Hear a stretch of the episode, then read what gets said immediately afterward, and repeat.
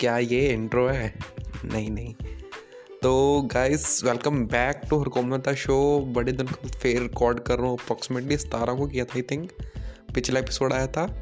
But अभी ये इक्कीस तारीख हो चुके हैं ये भी रात के अराउंड ग्यारह बज चुके हैं मैं थोड़ा सा पढ़ रहा था। थोड़ा सा नहीं, बहुत सारा पढ़ रहा था।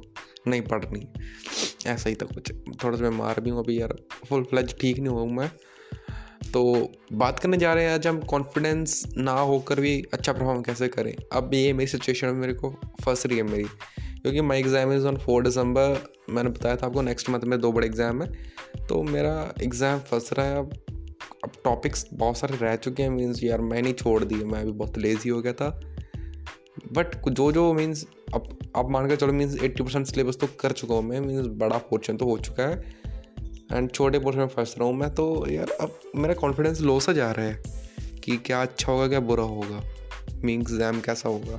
क्योंकि यार whenever I try to attend attempt any mock test my score is not too good and मैंने बहुत सारे लोग देखा, यार, कि मॉक्स में ninety nine percent accuracy but at the end of the paper में फट जाती है भाई जाकर।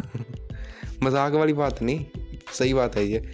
एट द एंड पेपर में जाकर हमारे वो मॉक टेस्ट वाली बातें ख़त्म हो जाती हैं।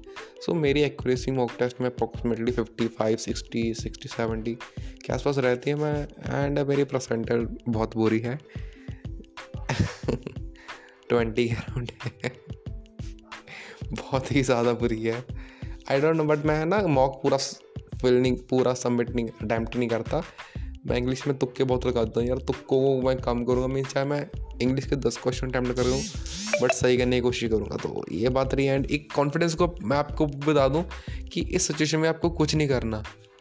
जो चीज़ आप कर चुके हो, बस उसको रिवाइज करो। न्यू चीज़ छेड़ने की कोशिश ना करें। मैं भी यही चीज़ें नहीं करूँगा। तो मैं आप, ऐसे तो नहीं बता रहा आपको, आपका एग्ज़ाम है। सिचुएशन ज़िंदगी में कभी ऐसी सिचुएशन में फंस सकते हो आप लोग।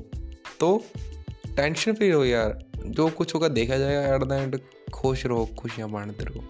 और कुछ ज़्यादा ज़िंदगी में बड़ी प्रॉब्लम्स लेनी नहीं है। बट हाँ अगर प्रॉब्लम को सीरियस नहीं रहोगे ना उसके बारे में देन ज़िंदगी में ग्रो भी नहीं कर पाओगे तो ग्रोथ भी ज़रूरी है। तो बाय